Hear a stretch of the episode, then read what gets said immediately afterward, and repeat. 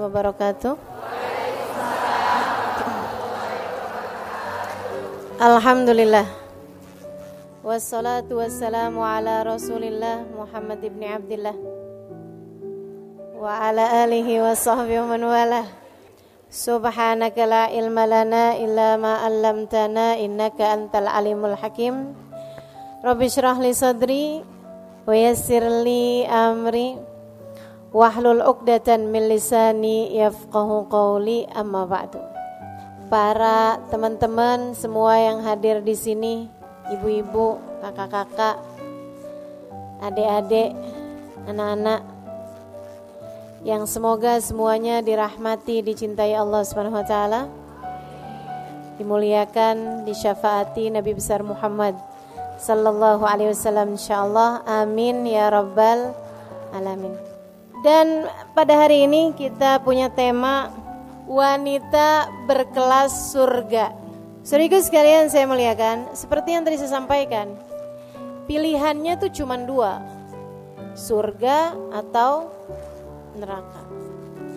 Surga kita belum pantas, tapi neraka kita nggak kuat. Maka emang benar yang disampaikan dalam syair yang kabarnya, syairnya Abu Nawas, kabarnya juga syairnya Imam Syafi'i atau ulama yang lain.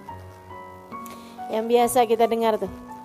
Ilahi lastulil firdau si ahla wala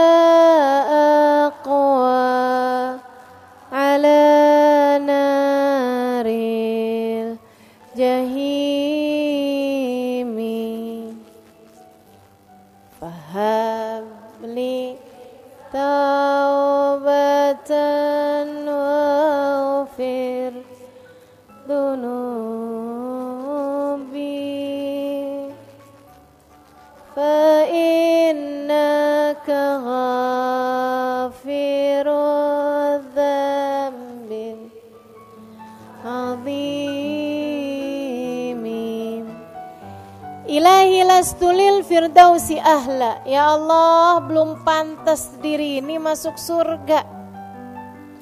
Tapi pilihannya cuma dua.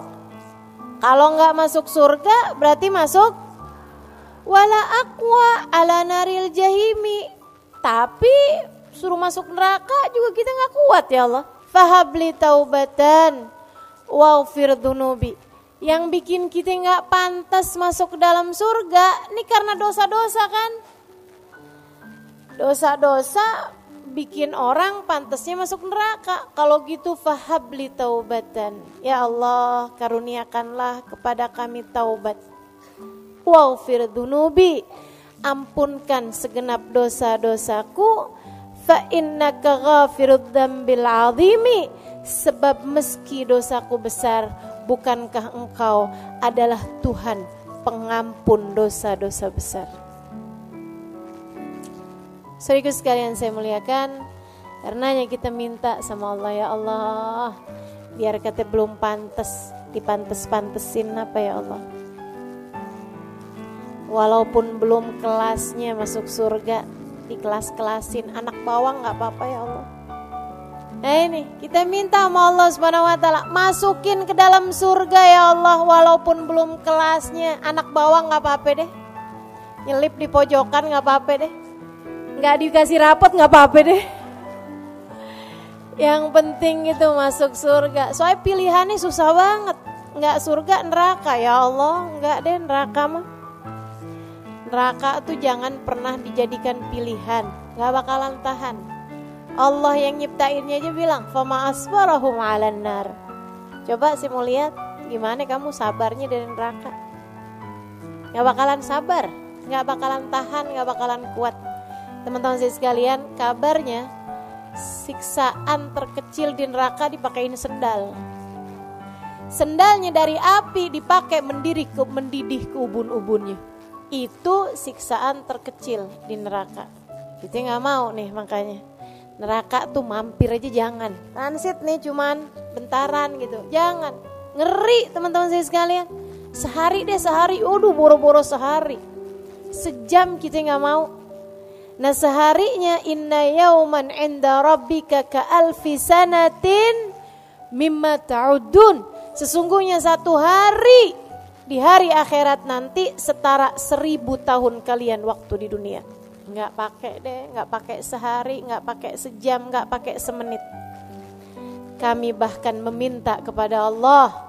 Kita bahkan meminta kepada Allah agar bisa masuk surga dan melewati nerakanya secepat kilat insya amin ya rabbal. Nah terus gimana nih biar kita nih bisa masuk surga? Berdasar dengan apa yang sudah selama ini kita tahu dari para ulama syaratnya masuk surga itu empat iman amal takwa, cinta. Ada empat tuh teman-teman sekalian. Yang pertama iman, itu kayak daftar. Kita kalau mau pendaftaran, kan ada pertanyaannya tuh. Nah nih, ini pendaftaran nih, ruang lobby. Mau masuk ke surga, ada daftarnya. Daftarnya pakai apa? Iman. Kalau kamu nggak punya imannya, nggak tembus pendaftaran. Imannya kepada siapa? La ilaha illallah Muhammad Rasulullah. Dua kalimat syahadat tidak terpisahkan. Makanya sampai-sampai ada tuh saya pernah dengerin seorang ulama menyampaikan kalau kamu cinta sama seseorang gak mau pisah sama dia kalau lagi pisah ucapkan la ilaha illallah dia ucapkan Muhammad Rasulullah. Suami istri misalnya gitu ya. Suami mau pergi ke mana? Kita ngarepin mudah-mudahan baliknya ke rumah kita jangan ke pintu orang kita bilang la ilaha illallah dia bilang Muhammad Rasulullah ah insya Allah kenapa gitu insya Allah baliknya tuh kembali kenapa sebab kalimat la ilaha illallah dengan Muhammad Rasulullah itu tidak terpisahkan. Gitu. Boleh diamalin ya Ustazah? Silakan aja. Habis ini mendadak-dadak semua orang ngomong sama saya, la ilaha illallah Ustazah. Jadi nih pendaftarannya adanya di iman. Imannya dua, nggak boleh dipisahin. Tuhan mau Allah, Nabi mau Muhammad. Teman-teman sekalian saya muliakan, kalau udah dua ini nggak beres, dua ini nggak benar, dua ini nggak pas, maka nggak bisa masuk dalam surga. Entah itu di la ilaha illallah atau itu di Muhammad Rasulullah. Punya la ilaha illallah doang, tapi nggak punya Muhammad Rasulullah. Dia sih beriman Nabi Muhammad nabinya tapi meyakini ada nabi lain sesudah Nabi Muhammad namanya Mirza Ghulam Ahmad dari India. Kalau Nabi dari India kita nggak percaya, gitu kan ya? Nah, ini ada Nabi. Oh, terkenal agamanya, namanya Ahmadiyah.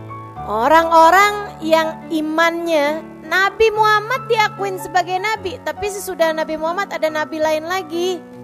Namanya Mirza Ghulam Ahmad. Wah, ini bukan nih. Dia nih nggak lolos masuk di pendaftaran. Nah, sono nggak bisa. Gitu ya. Atau misalnya la ilaha illallahnya benar, tapi Muhammad Rasulullahnya enggak. Nabinya cuma sampai Nabi Isa. Oh, nggak masuk. Masuk. Gitu kan ya? Sebab Nabi Isa sendiri orang kalau nggak percaya sama Nabi Muhammad berarti nggak percaya juga sama Nabi Isa. Kenapa gitu? Sebab Nabi Isa tuh bilang, sesudah saya akan ada nabi yang wajib kalian imani namanya Muhammad. Kata Allah dalam Al-Quran, wa mubashiran birasulin ya'ti min ba'di yasmuhu Ahmad. Aku ini kata Nabi Isa Selain daripada menghidupkan orang mati, aku punya mukjizat. Selain daripada terutus menyampaikan risalah, kepada kalian semuanya, aku juga adalah seorang nabi yang diminta memberi kabar gembira bahwasanya sesudah aku nanti ratusan tahun sesudahku akan ada seorang nabi yang terutus namanya Muhammad di bumi di langit terkenal dengan nama Ahmad. Jadi kalau nggak percaya sama Nabi Muhammad berarti nggak percaya juga dong sama Nabi Isa. Sebab Nabi Isa memberikan kabar gembira tentang Nabi Muhammad. Jadi teman-teman saya sekalian, nih syarat imannya la ilaha illallah tambah Muhammad Kalau nggak beriman sama Nabi Muhammad atau atau percaya sih menabi tapi tidak memuliakan Nabi. Nah, ini juga nih masalahnya. Tidak memuliakan Nabi. Nabi ya manusia biasa deh gitu. Nabi bisa bikin salah. Nabi bisa dikuasai hawa nafsu. Ah, nih. Yang begini nih. Bermasalah sama imannya teman-teman sekalian.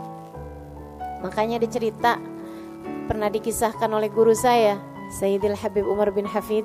Ada orang tinggal di Madinah tiap hari sholat di Masjid Nabawi subuh, duhur, asar, maghrib, isya. Kalau dia lagi ada di Madinah, sholatnya di Masjid Nabawi. Rumahnya deketan dari situ. Sesudah dia tua, usia 60-an tahun ke belakang, meninggal dunia. Dikuburin, dibaki, disolatin di Nabawi sebelumnya. Waktu dikuburin, tiap kali jenazahnya dihadap ke arah kiblat, ngebalik nggak mau ngadep ke arah kiblat. Dikuburin lagi, balikin lagi, dihadepin ke arah kiblat, ngebalik lagi, diganjel, pakai kayu, ngebalik sama kayu-kayunya, diganjel sama batu, ngebalik sama batu-batunya. Ditanyakan kepada para ulama zaman tersebut, mereka mengatakan ma arada rabbukum illa faf'alu. Ya udah emang Allah maunya gitu, biarin aja.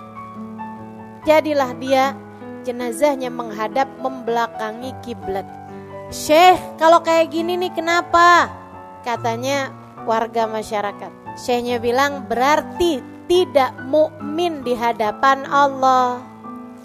Tidak muslim di hadapan Allah. Kenapa Syekh? Nah tuh saya nggak ngerti. Silahkan tanya kepada keluarganya. Tanyain kepada istrinya. Istrinya bilang, waduh laki saya tuh bagus. Sholatnya benar. Amal dia punya. Dia bilang orangnya baik, sama keluarga baik, nggak pernah ninggal, jauh dari dosa-dosa. Ghaira annahu hanya aja ada sebabnya saya rasa. Dia bilang tiap hari ngiter-ngiter di Masjid Nabawi, sholat tiap waktu di Masjid Nabawi, tidak pernah sekalipun berziarah ke makam Nabi Muhammad. Enggak punya cinta kepada Nabi, enggak punya Muhammadur Rasulullah yang mendarah daging dalam hatinya.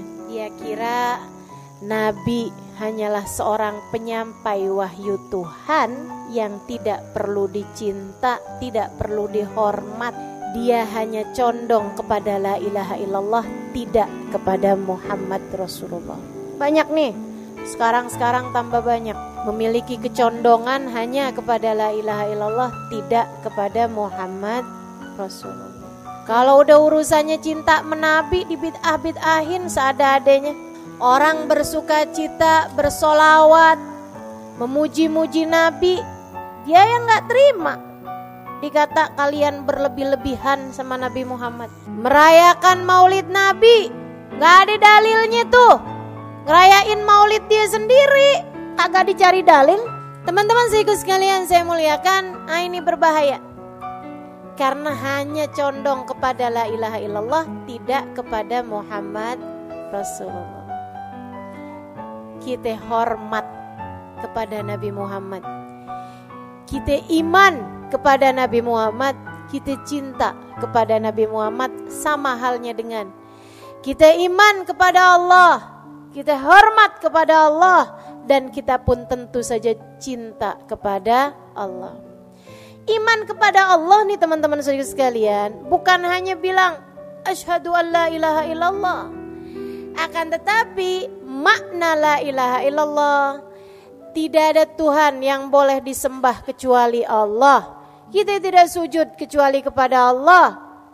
Kita tidak patuh kecuali kepada Allah.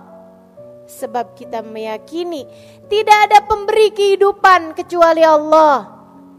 Tidak ada pengatur kehidupan kecuali Allah. Tidak ada pemberi rizki kecuali Allah. Tidak ada penentu jodoh kecuali Allah. Jadi orang yang beriman kepada Allah nggak ada ceritanya cinta ditolak dukun bertindak. Karena dia tahu.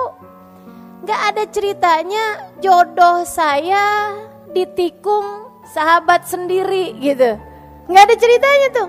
Orang yang beriman faham. Makna la ilaha illallah adalah la haula wala quwata illa billah Gak ada kekuatan mendatangkan kebaikan, gak ada kekuatan menghindar dari keburukan kecuali semuanya dari Allah.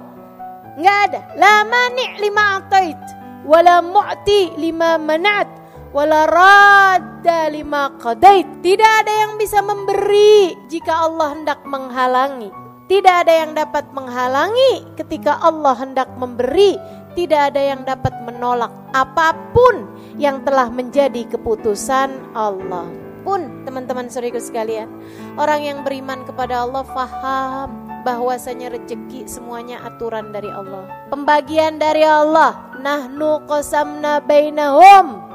Kami udah bagi-bagi ma'isyatahum, penghidupan dunia mereka ini udah kami bagi, udah kelar Rizkukum fis sama wa ma tu'adun. Kata Allah, rizki kalian udah selesai saya atur dari langit dan semua yang sudah kalian dijanjikan udah selesai aturannya dari langit. Gak ada ceritanya rizki kita dimakan orang. Kalau dimakan orang berarti bukan rezeki kita, rezeki dia.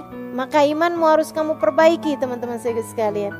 Waduh, ini suami di PHK, makan apa kita? Wah, kita nih kalau keluar dari perusahaan ini, makan apa kita? Waduh, makanya ada banyak orang-orang yang mendewakan atasannya. Ada orang-orang yang semacam menyembah pekerjaannya. Ada orang-orang yang menjadi abad, menjadi budak bagi uang, bagi harta, bagi dinar, bagi dirham ini yang dikhawatirkan Nabi Muhammad alaihissalam. Katanya Nabi Muhammad alaihissalam, Inna likulli ummatin ijil, wa ijil ummati ad-dinar wa dirham. Setiap umat rasa-rasanya punya sesembahan lain selain Allah. Dan sesembahan umatku ad-dinar wa dirham, uang dan harta. Nih yang dijadikan sesembahan sama umat ini teman-teman sekalian. Maka imanmu itu adalah syaratmu menuju ke dalam surga.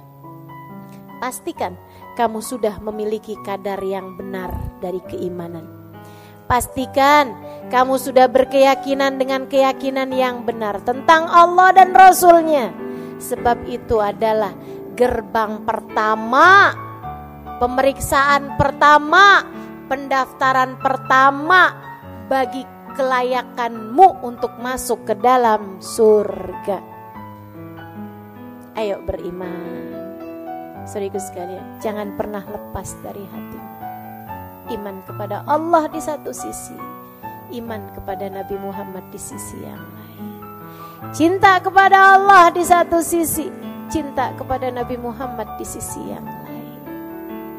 Bahagiamu dengan Allah, bahagiamu dengan Nabi Muhammad iman yang nomor satu.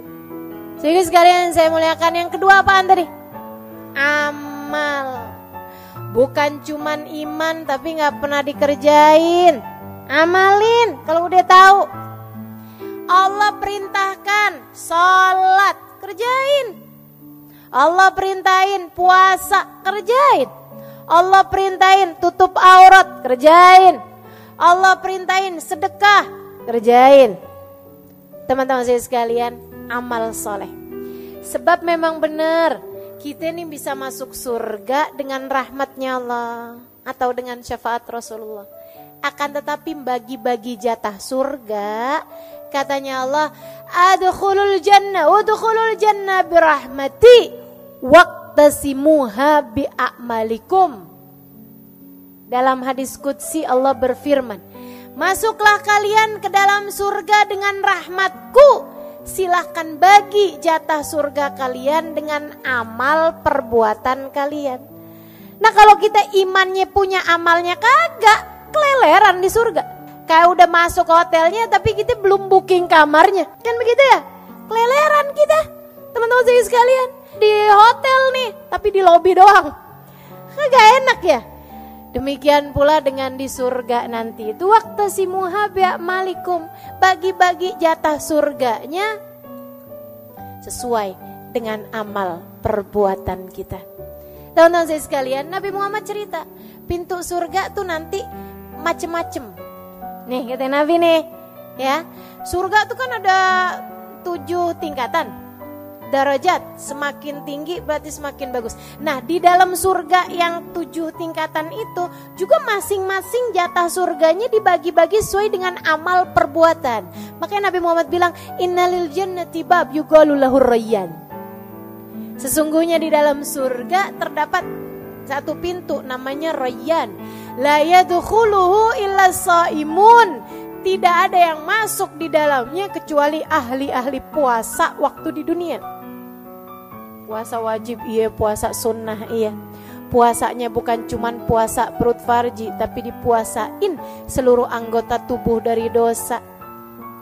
Walaupun udah malam, tetap puasa perut dari kekenyangan. Tetap puasa seluruh anggota tubuh dari dosa. Ini ahli-ahli puasa, teman-teman saya sekalian. Ada pintunya sendiri, namanya Royan. Kalau kita bukan ahli puasa nggak bisa masuk di sana. Ada pintu Nabi Muhammad cerita namanya Babur Rahmah. Babur Rahmah, pintu Ar-Rahmah, pintu rahmat. Itu buat siapa? Buat orang yang pernah ditinggal wafat oleh orang tercintanya waktu di dunia. Dan ketika ditinggal wafat, ditinggal meninggal dunia oleh orang yang dia cintai waktu di dunia, tinggal mati sama orang yang dicinta waktu di dunia, dia segera bersabar di awal kali mendengarkan musibah tersebut. Berkata inna lillahi wa inna ilaihi rajiun alhamdulillah ala kulli hal. Ibni li abdi baitan fil jannah wa sammihi baitil hamd. Katanya Nabi Muhammad alaihi Allah berfirman hambaku Wahai malaikatku bangunkan untuk hambaku sebuah rumah di surga. Kasih nama rumah tersebut Baitul Hamad. Rumahnya orang yang pandai berterima kasih kepada Allah. Kekasihnya meninggal, dia tetap berterima kasih juga kepada Allah. Karena dia faham apa pun yang terjadi adalah yang paling baik yang Allah berikan pada hambanya. Masya Allah. Jadi teman-teman saya sekalian ada pintunya sabar. Ada pintu buat ulama.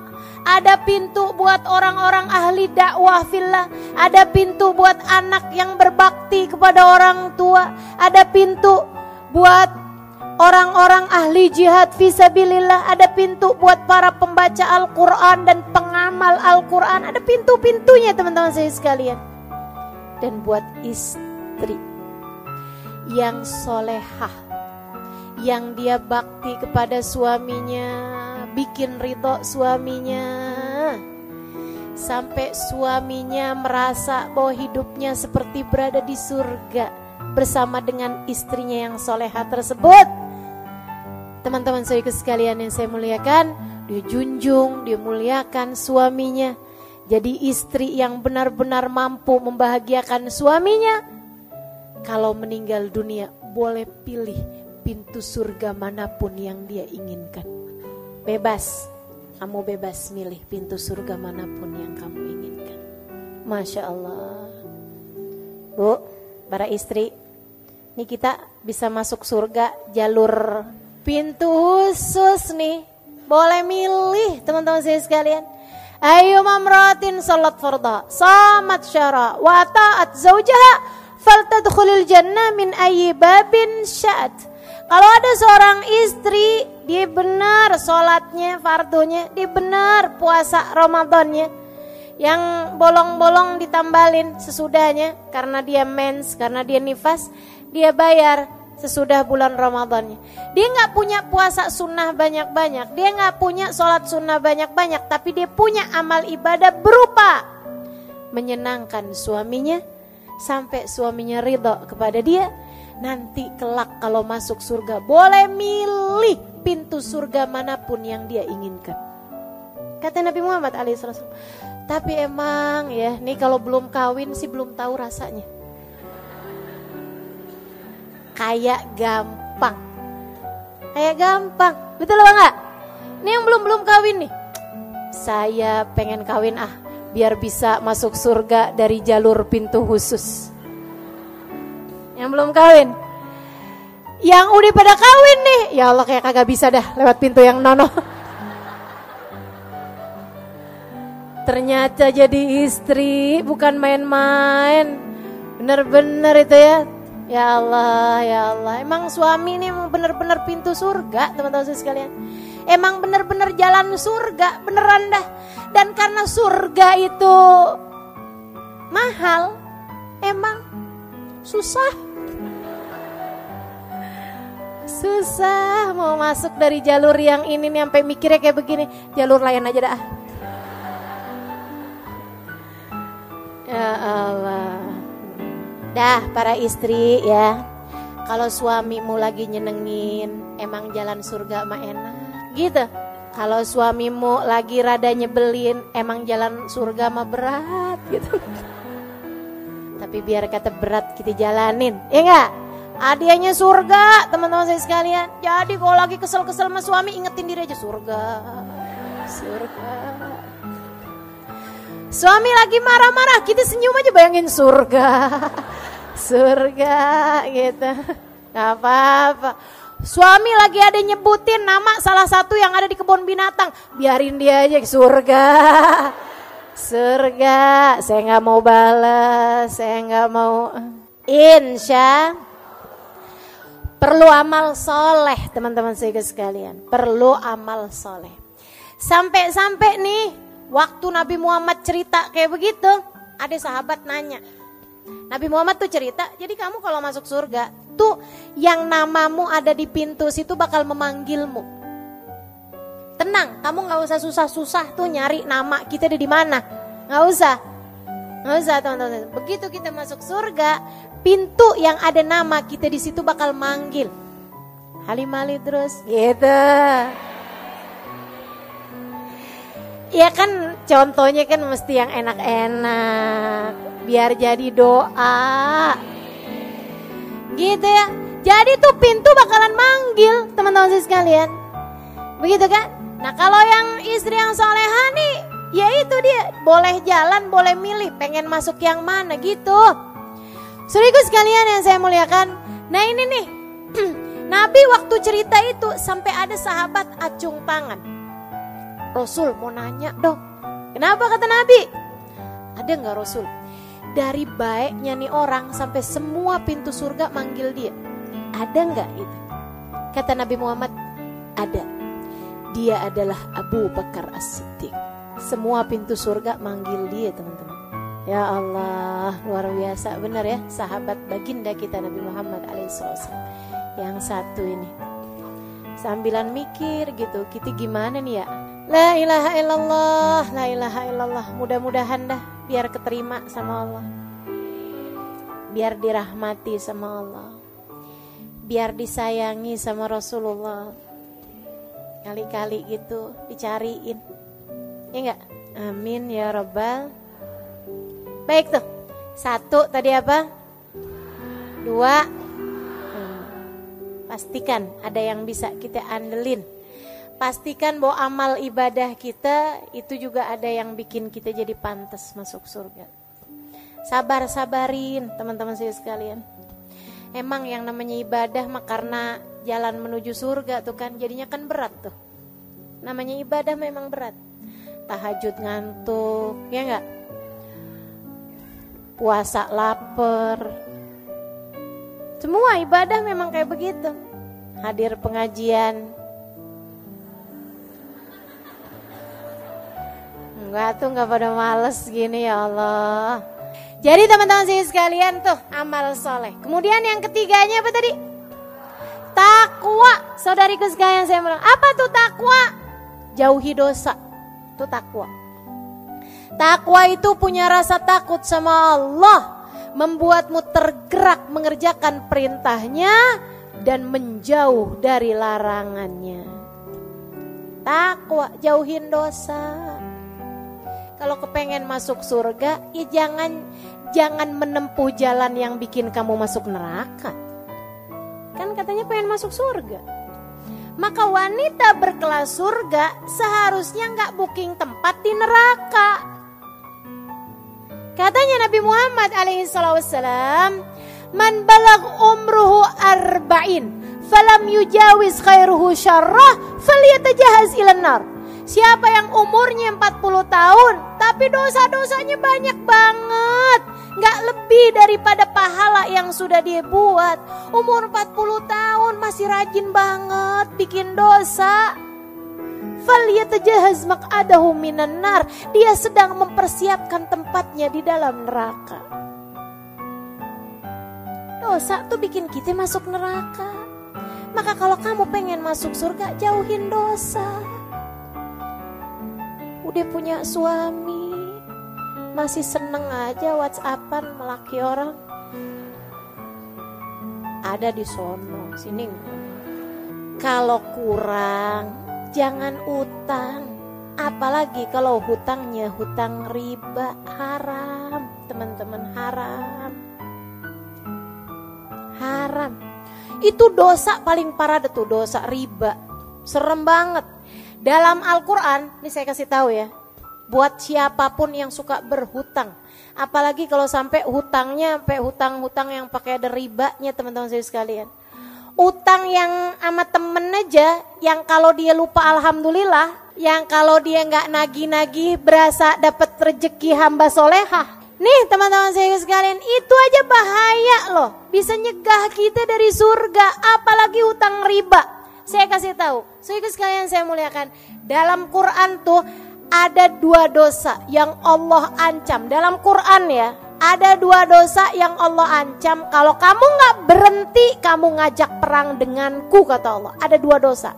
Satu dosa bunuh nabi, bunuh nabi, bunuh nabi. Nabi diutus ke atas muka bumi malah dibunuh, diancam perang sama Allah. Utusanku dibunuh, gimana nggak diancam perang sama Allah? Kamu berani-berani bunuh nabiku kata Allah. Fa'dhanu biharbin minallah. Aku akan perangi kamu kata Allah. Pantas dong dosa bunuh nabi. Serius sekalian saya muliakan. Dosa yang kedua, dosanya riba. Kata Allah kamu nggak berhenti ngerentenin uang, kamu nggak berhenti berhutang riba, fa'dhanu biharbin minallahi ta'ala wa rasulih. Aku dan Rasulullah Muhammad mengumandangkan perang sama kamu. Makanya nggak ada ceritanya orang yang suka berhutang riba hidupnya bahagia. Cari aja, cari aja. Apalagi yang rentenin uang. Apalagi yang minjemin dengan berbunga. Ah, itu kelar. Udah deh, diperangin sama Allah. Gimana ceritanya seneng?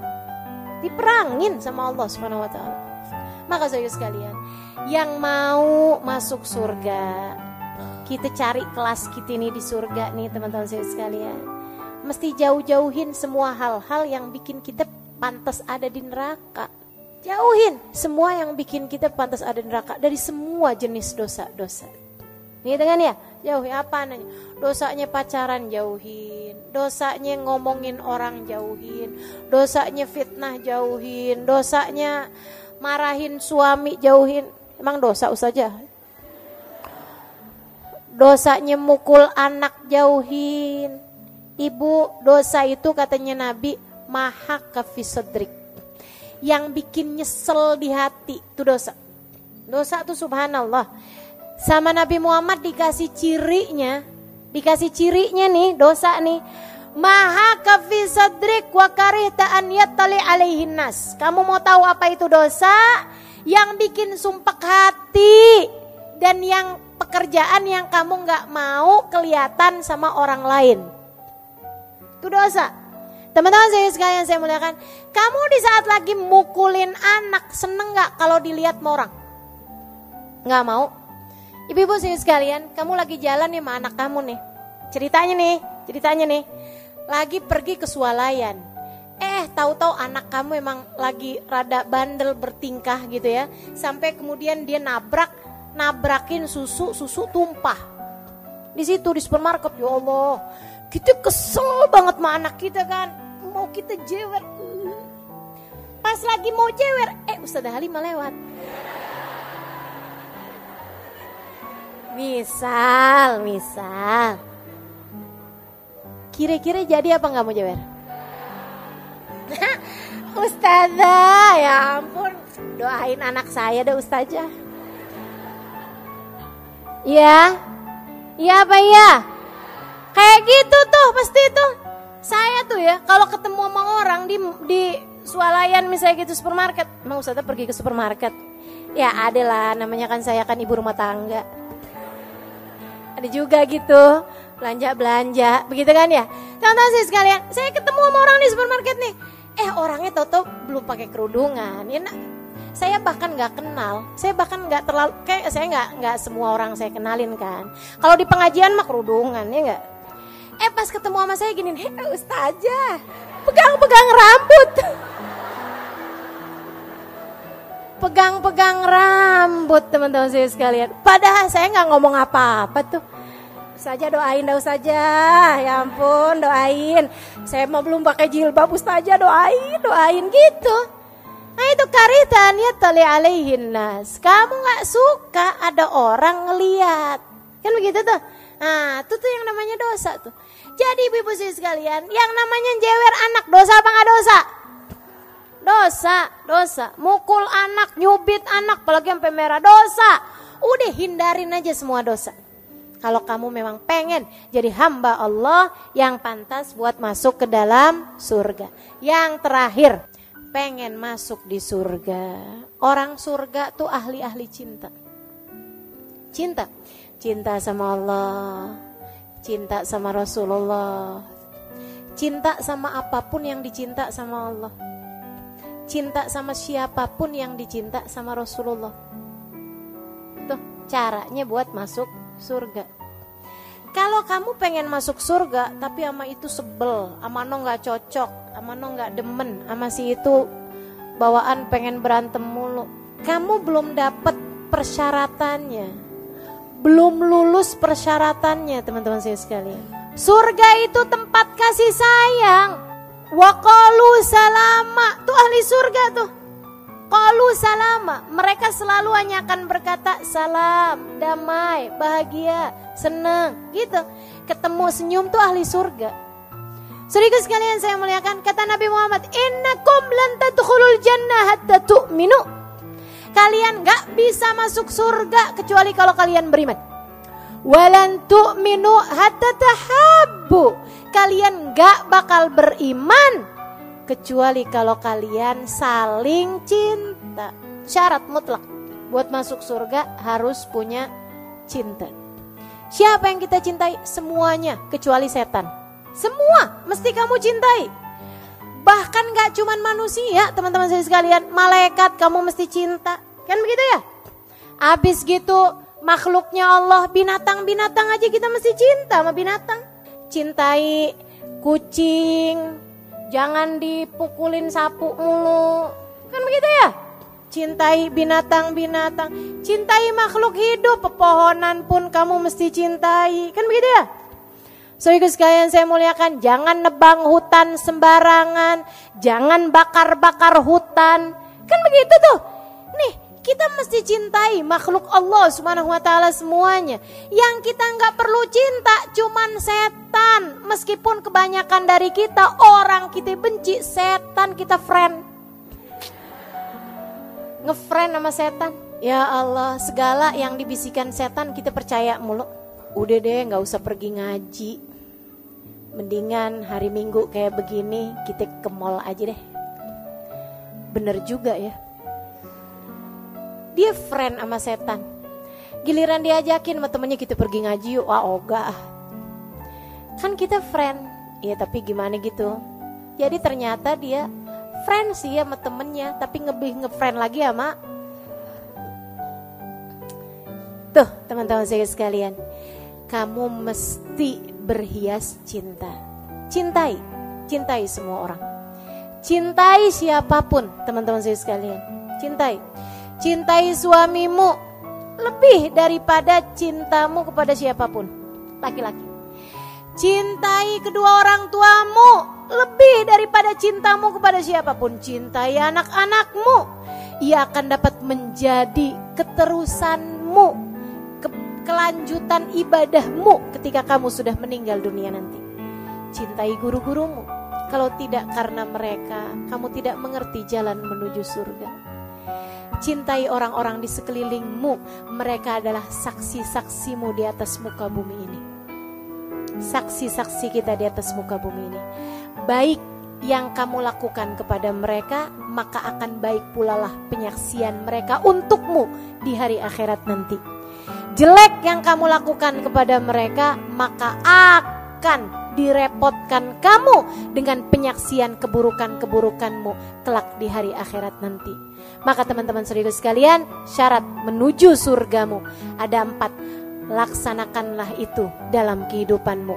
Miliki iman yang dapat membuatmu faham tidak ada sesuatu terjadi kecuali dengan izin Allah dan bahwa manusia yang seharusnya kamu ikuti jalannya di atas muka bumi ini, kamu hormati lebih daripada siapa pun. Imam bagi kehidupanmu adalah bagindamu Nabi besar Muhammad sallallahu alaihi wasallam.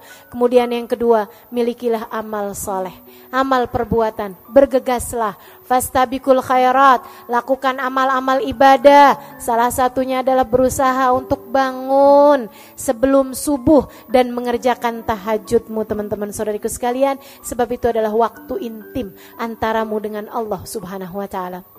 Kemudian yang ketiganya takwa. Jauhilah perbuatan-perbuatan dosa. Ia akan dapat menarikmu menuju neraka. Dan yang terakhir, cintailah semua hamba-hamba Allah Subhanahu wa taala wabil khusus cintailah umat Nabi besar Muhammad sallallahu alaihi wasallam yang kamu berharap kelak beramai-ramai masuk ke dalam surga Allah bersama dengan mereka semua. Rabbana zalamna anfusana wa illam taghfir lana wa tarhamna lanakunanna minal khasirin. Rabbana atina fid dunya hasanah wa fil akhirati hasanah wa qina adzabannar. Dawahum fi subhanakallahumma wa tahiyatum fiha salam. Akhiru da'wana anil